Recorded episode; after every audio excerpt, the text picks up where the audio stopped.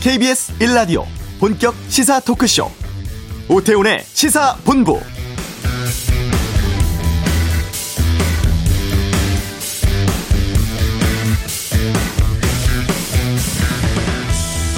네, 오전에 국회에서 문재인 대통령의 내년도 예산안에 대한 시정연설이 있었습니다. 코로나19로 인한 대공황 이후 전 세계가 최악의 위기 맞고 있지만 우리는 위기에 강한 나라고 전 세계가 이를 증명하고 있다면서 555조 8천억 원에 달하는 내년 예산안 편성을 통해서 코로나19 극복, 또 경제 반등을 이루려고 한다. 국회가 초당적으로 협력해달라고 요청을 했죠. 내년도 예산안 중점 투자 사업인 한국판 뉴딜 위해서 원활한 예산 반영을 뒷받침해달라고도 했고, 연설 말미에 공수처 설치를 포함한 검찰개혁, 또 공정경제 3법 등도 챙겨달라는 현안에 대한 언급도 있었습니다. 한편 시정연설 전에 국민의힘이 대통령을 향해 피켓팅 진행하고 사전 간담회 불참하는 등의 상황도 있었는데요. 오태훈의 시사본부 2부 김성환의 뉴스 소다 시간에서 이번 시정연설 내용 살펴보는 시간 준비하도록 하겠습니다. 일본의 스가 총리 취임 이후에 한일 간 여러 이슈들 나오고 있습니다. 무역 분쟁, 또 방사능 오염수 문제 등 현지 연결해서 상황 알아보겠습니다. 그리고 다음 주면 세계무역기구 사무총장 선출됩니다. 그냥 갈 수 없잖아 해서 살펴보고요. 2부 아는 경찰, 제2의 구하라 사건, 구급차를 막은 택시기사, 징역형 선고 등 여러 사건, 사고에 대한 다양한 의견 듣겠습니다. KBS 라디오 오태훈의 시사본부 지금 시작합니다. 네. 일방적인 수출 규제로 촉발된 한일 간의 갈등 1년 넘게 지속되고 있습니다. 또 최근에 후쿠시마 오염수 바다로 방류하기로 하는 등 한일 간의 갈등 계속해서 지금 표면화되고 있는 상황인데요. 스가 일본 총리 취임 이후에는 지금 일본의 상황 어떤지 좀 살펴보도록 하겠습니다. 일본의 게이센 여학원대 이영채 교수 연결해서 말씀 나누죠. 안녕하십니까? 네, 안녕하세요. 예, 스가 총리가 취임 이후에 첫 국회 연설을 했었습니다. 그 자리에서 건전한 한일 관계가 될 수 있도록 일본의 일관된 입장의 기초에 적절한 대응, 강력히 요구해 나가겠다 이렇게 밝혔는데, 이 교수께서는 스가 총리 연설 어떻게 들으셨습니까? 네, 일단 이번 총리 연설은 첫 국회 연설이었기 때문에 사람들이 스가 총리의 연설의 어떤 자세들이 어떨까, 좀 이런 것에 대해서 미디어에도 주목을 하고 있었고요. 예. 특히 한국에 대해서 언급을 할까 안 할까, 좀 이것도 포인트였는데, 네. 어쨌든 한국은 중요한 이웃 국가라고 이야기를 했고, 네. 또 나름대로 일본 입장에서는 강제징용 배상 문제를 암시하는, 예, 한국에 적절한 조치를 요구하겠다라고 이야기를 했지만, 어쨌든 한국에 대한 관심은 있는 것 같다라는 좀 의견을 받았고요. 네. 그렇지만 이제 전체적인 강연 내용을 보았을 때는, 네.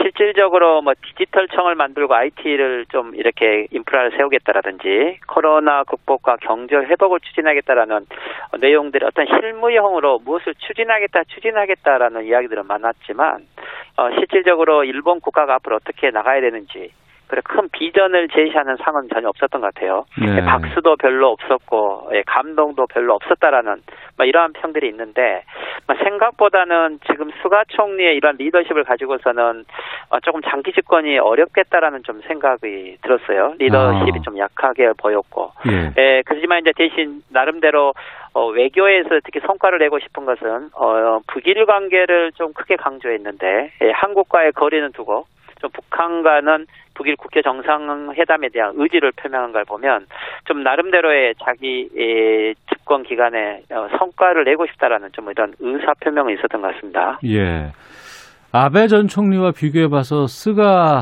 현 총리는 좀 다르다라는 입장들도 있었고, 한편에서는 아베의 그림자 밑에 있는 사람이다 이렇게 평가가 나오기도 하는데, 최근에 한일 관계와 관련해서는 지금 스가 총리 취임 이후에는 좀 변화가 보입니까? 아니면 아베와 비교해서 어떻습니까?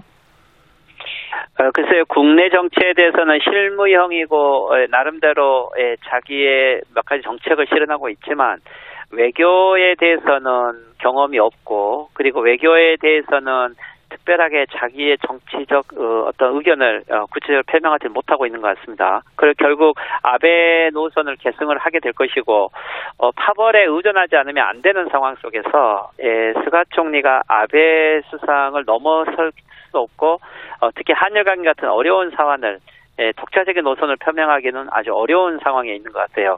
그런 의미에서는 결국 한일 관계에 있어서는 아베 수상의 방침대로 아마 그대로 따라갈 것 같고 네. 또 그렇게 큰 변화를 기대하기는 어려울 것 같은데요. 대신 이제 한두 가지 기대하는 것은 일본 경제가 워낙 안 좋은 상황이기 때문에 네. 이 강제 중에 배상 문제 같은 데에 대해서는 전격적인 입장 변경은 어렵겠지만 지금 비자 완화 문제라든지 그리고 관광객 관련돼서 한일 간의 경제 비자를 조금 더 완화시키겠다고 한다는 것은 한국과 중국과의 관계 개선으로 경제 회복을 해야 된다는 이런 필요성을 간접적으로는 표명하고 있는 것 같습니다. 네, 예정입니다. 한중일 정상회담이 원래 일정대로라면 이번 연말쯤에 우리나라에서 개최가 돼야 되는데 이 회담 성사 여부에 대해서는 여러 가지 이견들도 좀 꽤 나오고 있습니다. 일본에서는 이걸 어떻게 보도하고 있는지, 그리고 이영채 교수께서는 어떻게 보고 계시는지요? 그렇죠. 일본에서는 교도통신의 보도에 의하면 이 강제징용 배상 문제와 관련돼서 현금화 조치를 하지 않는다는 보장을 하지 않으면 스가 총리가 방문할 수 없다라고 즉 이것은 언론 보도이기도 한데 네. 수상관저가 그것을 직접 인정한 건 아니었지만요. 나름대로 한국의 그런 조건은 제시하고 있는 것 같습니다.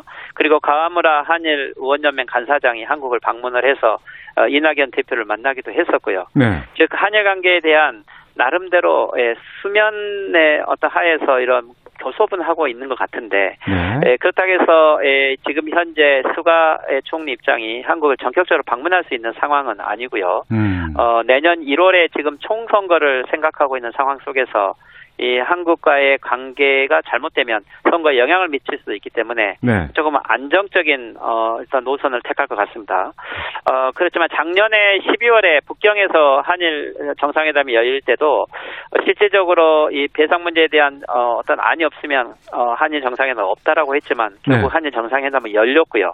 즉 이것은 지금 현재 회담을 여는 게 양국 순회에게는 훨씬 더 유리할 것이고 거기에서 악화시키지 않기 위한 나름대로 합의를 하는 것 자체도 네. 나름대로 외교적 성과가 되겠지만 일본 보수 세력들이 워낙 스가 총리에게 강경한 입장을 내세우고 있어서 이것을 스가 총리가 얼마나 극복하고 한일 관계 정상회담까지 갈 수 있을지 그 나름대로 정치적 좀 소환이 필요한 것 같습니다. 그 말씀해 주신 그 내년 1월 총선거 있지 않습니까? 이게 네. 어떤 선거고 좀 중요한 의미를 갖는 선거입니까? 네, 그렇죠. 일본은 중요한 선거가 실질적으로 말하면 우리나라 총선거와 같은 거여서 네. 경우에 따라서는 정권이 교체될 수 있는 이런 큰 선거인 거죠. 네, 원래는 내년 8월까지 이 중의원들 지금 현재 4년 임기가 끝나기 때문에 네. 내년 내로는 선거를 해야 되고요.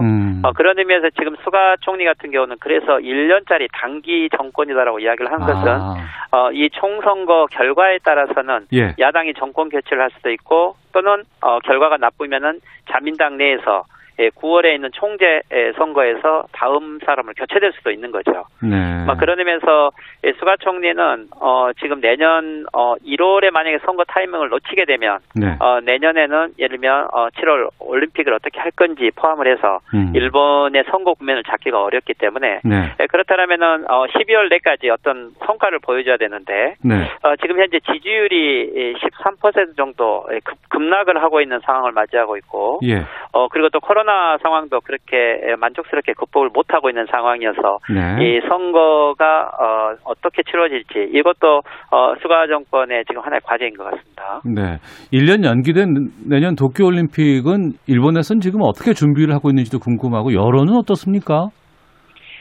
스가 총리는 올림픽은 개최한다라고 이야기를 했지만 예. 실제 일본에 보도된 것은 벌써 IOC 내에서 일본의 내년 올림픽은 불가능하지 않나라는 것들이 일본 미디어를 통해서 보도가 되고 있고요. 예. 또 스가 총리가 어제 있었던 소신 표명 연설에서도 경제라는 이야기들을 많이 했지만 올림픽은 딱 한 번밖에 언급을 하지 않았는데 예. 실질적으로 본인도 올림픽에 대한 자신이 없는 것 같습니다. 일본 국민 국민들의 대부분은 일반 여론조사에서는 70% 정도가 올림픽은 어렵다라고 하는 것들이 일반 인식인 것 같습니다. 아, 그렇군요. 그리고 그 후쿠시마 오염수 해양에 방류하겠다라는 것 원래 어제쯤이면 방류하겠다라고 발표가 있었습니다만 지금 이게 보류가 된 상황으로 제가 들었습니다. 결정을 미룬 건데 그 이유는 뭔지요? 네, 그렇죠. 원래는 27일까지 발표를 한다고 했는데 실제 지금 이 문제에 대해서 가장 강력하게 반대를 하고 있는 그 세력들이 이 현재 후쿠시마의 어부들이 강력하게 반대를 하고 있어요. 네. 이것은 지금 후쿠시마에는 원래 후쿠시마 지역이 방사능 때문에 품평 피해라고 해서 차별이 있는데 오염수가 방류되면 후쿠시마 수산물을 포함을 해서 다시 제2의 이런 품평 차별이 일어난다고 하는 지역의 염려가 많은 거죠. 네. 그리고 실제 정부 부처 간 회의를 했을 때도 부정적인 여론이 너무 많고 일반 의견 수렴을 했는데 약 2,700건 정도의 부정적인 의견이 모아졌다고 해요. 예. 거기에 최근에 스가 정권의 지지율이 초기에 60%에서 지금 53%까지 급락해 있는 상황 속에서 후쿠시마 지역까지 이 또 이런 불만 세력으로 돌리게 되는 것은 네. 내년 선거 자체를 더 어렵게 하고 있다고 생각하기 때문에 아마 이번 달 내로는 결정을 못할 것이다라고 이렇게 분석이 나오는 것 같습니다. 예. 후쿠시마 여론 외에 일본 전 국민들의 여론은 이 오염수 방류에 대해서는 어떻게 나오고 있습니까? 글쎄요. 일반 미디어에서 이 상황에 대해서 구체적으로 보도를 하고 있지 않는데 구체적인 보도를 하게 되면 될수록 부정적인 여론이 많아지겠죠. 그래서 일본 정부는 일부 공개적으로는 하지 않고 예. 정부 발표라든지 내부적으로만 방류를 해도 큰 피해는 없다라는 식으로 간접적으로만 이걸 처리하고 있지 실제적으로 예. 일본 국민들도 이게 방류가 됐을 때 누구든지 이것은 큰 문제가 되고 즉 예를 들면 아시아 태평양에 있는 작은 섬들도 문제가 되지만 예. 일본의 같은 일본 해를 포함을 한 수산물에 대해서도 큰 영향이 있겠죠. 저희야 한국 측에서도 이것도 영향이 있다고 보고 있지만 일본 국민들도 어떻게 처리는 해야 되지만 네. 실제 이거 자체가 방류가 되었을 때 어느 불안감은 같이 가지고 있을 겁니다. 하지만 후쿠시마에 살고 있지 않기 때문에 나름대로 조금 무관심을 보이고 있는 것도 사실이죠. 그러면 지금은 유보한 상황으로 판단되고 이 결정, 해양에 방류하겠다는 결정을 철회할 가능성도 있습니까? 실제 근데 내부 정책 보고서는 해안에 방류하는 수밖에 없다라는 것들은 거의 결정돼 있는 것 같습니다. 그래서 이것을 결정하기로 했던 건데 여론이 급격하게 악화되어 있어서 일단 보류를 하고 있는 건데 네. 아마 이 시기를 어디로 잡을지는 스가 정권의 지지율하고 많이 관련이 있을 것 같습니다.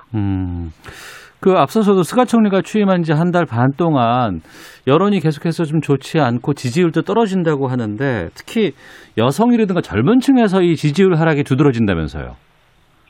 예, 그렇습니다. 초기에는 65%까지 지지율이 있었는데 이게 최근에 아사히신문 여론조사에서도 53%까지 떨어졌고요.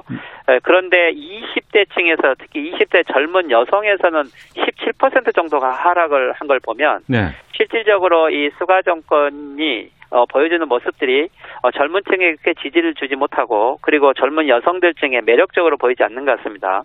그 이유는 최근에 한국에도 보도됐겠지만 일본 학술회의라고 하는 정부의 자문기관이 있어서 매년 100명 정도를 추천을 하고 있는데 네. 수상은 항상 이것을 무조건적으로 그냥 승인을 하고 임명을 받아주었는데 이번에는 이 진보적인 학자 6명을 배제해버렸던 것이 생각보다는 큰 사회적 파문을 일으켰습니다. 여기에 대해서 어떻게 보면은 독일의 나치스 정권과 같은 조금 무서운 정권이라는 이미지가 많이 만들어졌고요. 네. 젊은 여성들이 이 스가 정권을 아베 정권과 별반 다름이 없다. 즉 아베 정권 때도 20대 젊은 여성의 지지율이 아주 낮았는데 그런 똑같은 패턴으로 스가 정권을 분석하고 있는 것 같습니다. 네. 그리고 미국 대선 이제 일주일 앞으로 다가왔습니다. 아무래도 일본에서도 미국의 대선 이거 상당히 좀 관심 있게 지켜볼 것 같은데 민주당이 되느냐 공화당이 되느냐 그러니까 바이든이 되느냐 트럼프에 되느냐 여기에 대해서 미일 간의 관계도 좀 달라질까요? 어떻게 보세요? 그렇죠. 일본 같은 경우에 가장 관계가 좋았던 것은 민주당의 오바마 정권 때 일본이 관계가 좋았죠. 네. 그 이유는 어떻게 보면은 그 오바마 정권 때는 미국이 아시아 획이라고 해서 일본을 축으로 해서 일본에게 많은 권한을 인정해 주었고요. 네. 그리고 또 TPP를 통해서 중국과 함께 중국을 경제적으로 배제하는 일본의 경제 이익을 우선시하는 정책이 있었죠.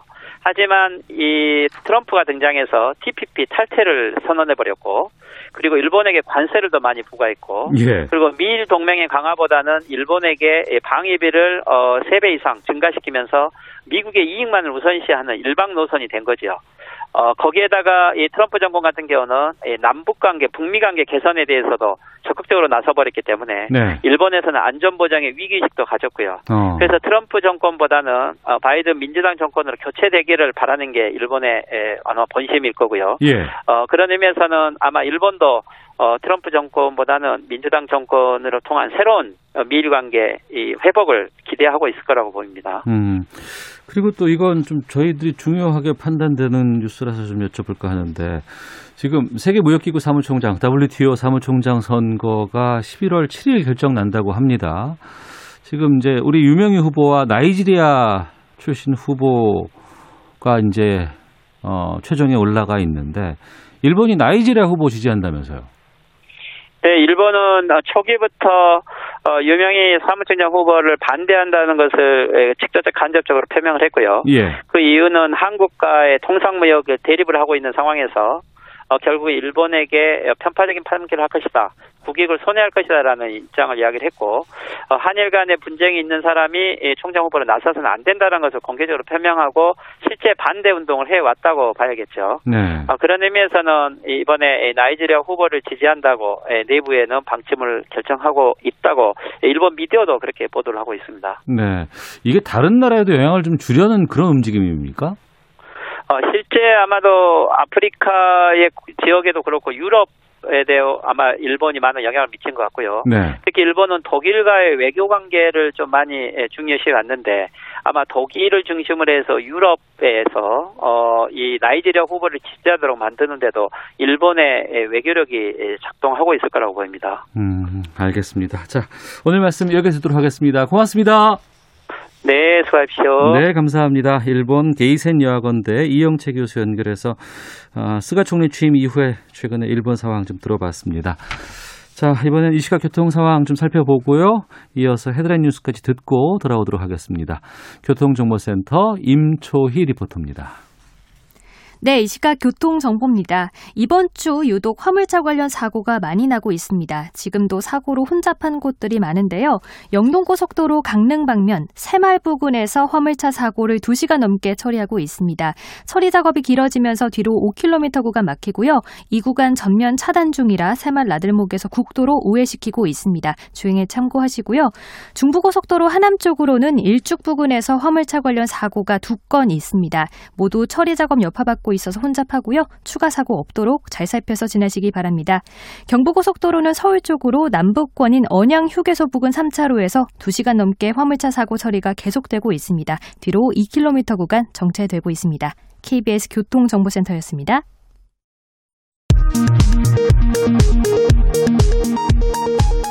헤드라인 뉴스입니다.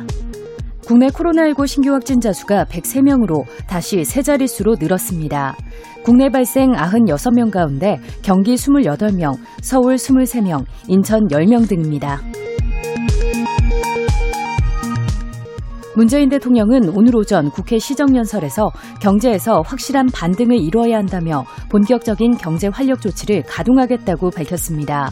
또 고위공직자범죄수사처는 성역 없는 수사를 위한 것이라며 출범 지연을 끝내달라고 말했습니다.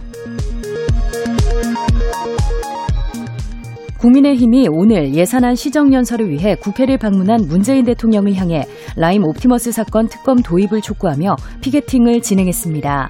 또 통상 시정연설에 앞서 진행되는 사정간담회에도 김종인 비상대책위원장과 주호영 원내대표 등 국민의힘 지도부가 모두 불참했습니다. 코로나19로 인한 사회적 거리 두기가 완화되면서 소비 심리가 한 달 만에 반등했습니다. 한국은행이 오늘 발표한 소비자 심리지수는 91.6으로 9월보다 12.2포인트 올라 상승폭만 놓고 보면 글로벌 금융위기 직후인 2009년 4월 이후 가장 높습니다. 홍남기 경제부총리는 중저가 1주택 소유자의 재산세 부담을 낮추는 방안을 곧 발표하겠다고 밝혔습니다. 오는 31일 할로윈데이에 코로나19 확산을 예방하기 위해 서울시가 오늘부터 다음 달 3일까지 춤추는 유흥시설에 대해 특별 점검을 실시합니다. 지금까지 라디오 정보센터 조진주였습니다.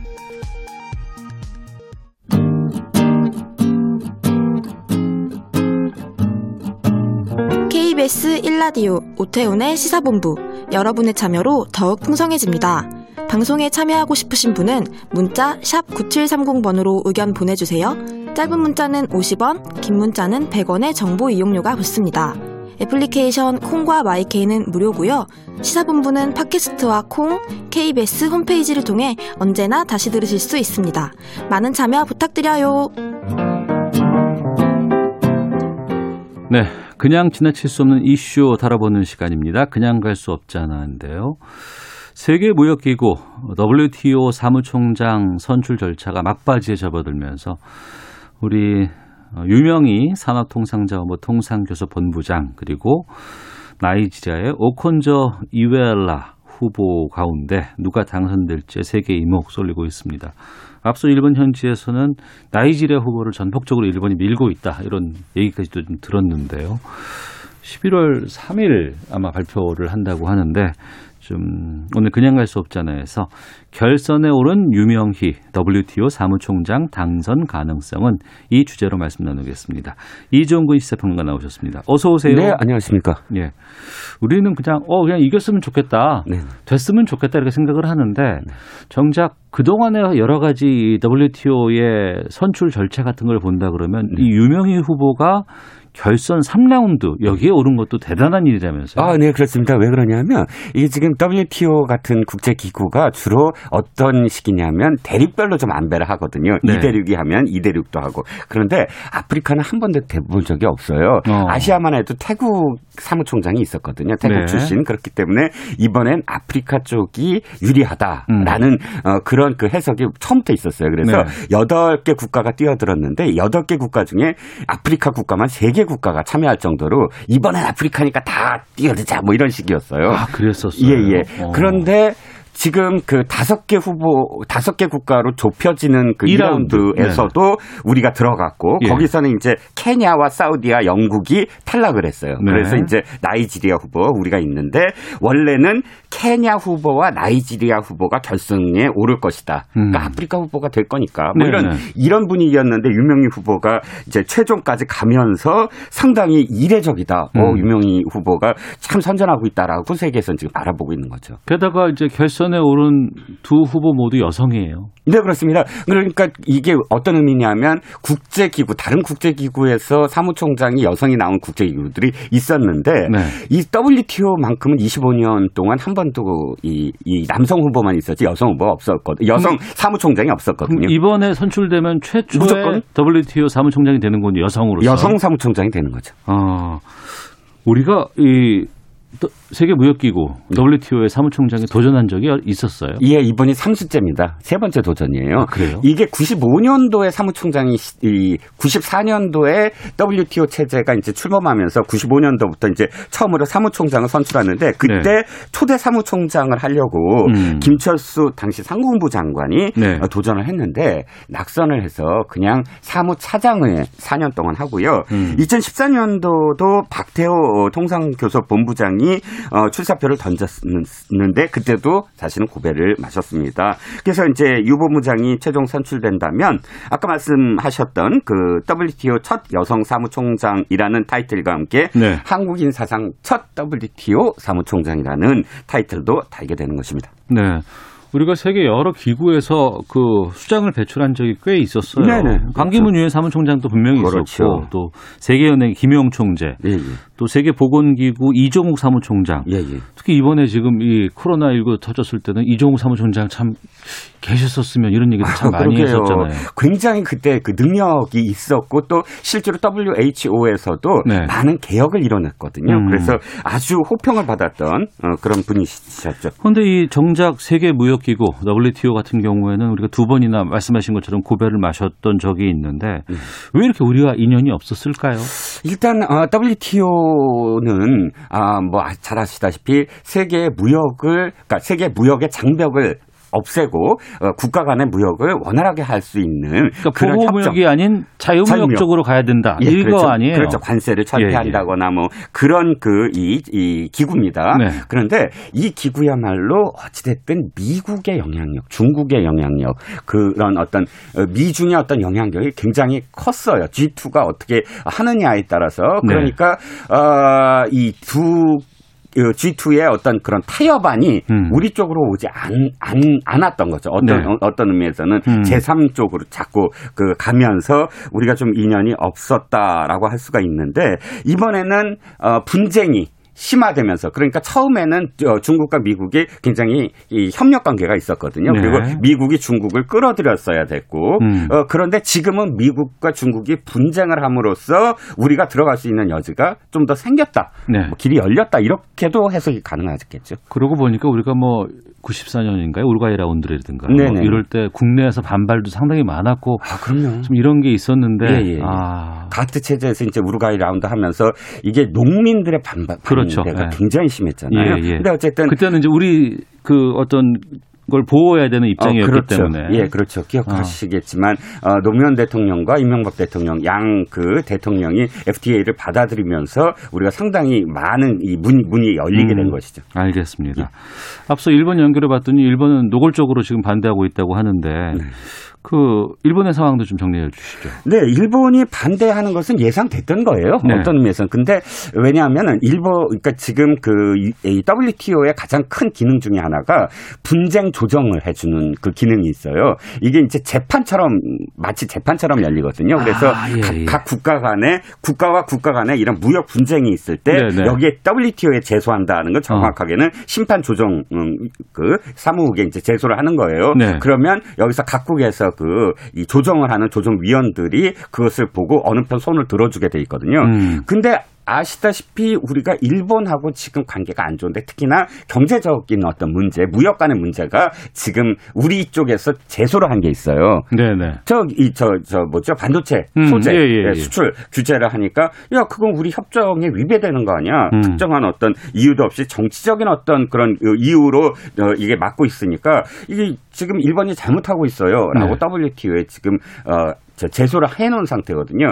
그러니까 무역 이 분쟁이 있는 당사국의 입장에서 봤을 때 이거 지금 사무총장이 뭐 이 결과를 좌우하고 직접적으로 좌우하지 그래서는 않지만, 안 되겠지만 그럼에도 불구하고 사무총장이라는 건 막강한 어떤 영향력, 국가와 국가 간의 어떤 영향력을 행사할 수 있는 그런 자리이기 때문에 일본은 어쨌든 공개적으로 며칠 전이죠. 공개적으로 이 나이지리아 후보를 지금 택하겠다라는 보도가 나왔고요. 사실 일본의 반대표보다 우리가 가장 지금 심혈을 기울였던 게 유럽이에요. 유럽은 지금 27개국이 단일 EU 단일한 어떤 의견을 내거든요.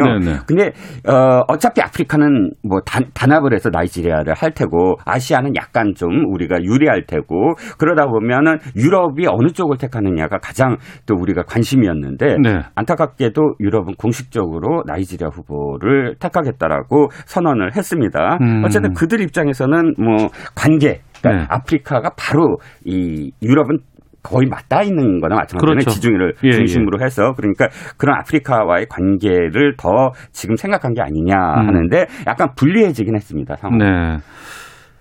유명희 본부장 사무총장 선출 돕기 위해서 문재인 대통령은 여기저기 계속 전화 걸었다. 뭐 이런 보도들 많이 나오고 있거든요. 그렇죠. 지금 코로나19 사태가 아니라면 아마도 전 세계를 아마 순방하셨을 거예요. 직접 가고 유명희 본부장을 대동을 하고, 왜냐하면 이제 일단 통상 그런 어떤 그런 외교를 하면서 그 통상회교를 해야 되기 때문에 본부장을 대동을 하고 대신 가서 이렇게 대통령 그쪽 총리나 대통령을 만나게 하고 하는 외교전을 펼쳤을 텐데, 안타깝게도 코로나19 때문에 지금 해외 순방을 못 하잖아요. 그래서 아마 전화 또는 친서를 외교를 펼쳤던 것 같습니다.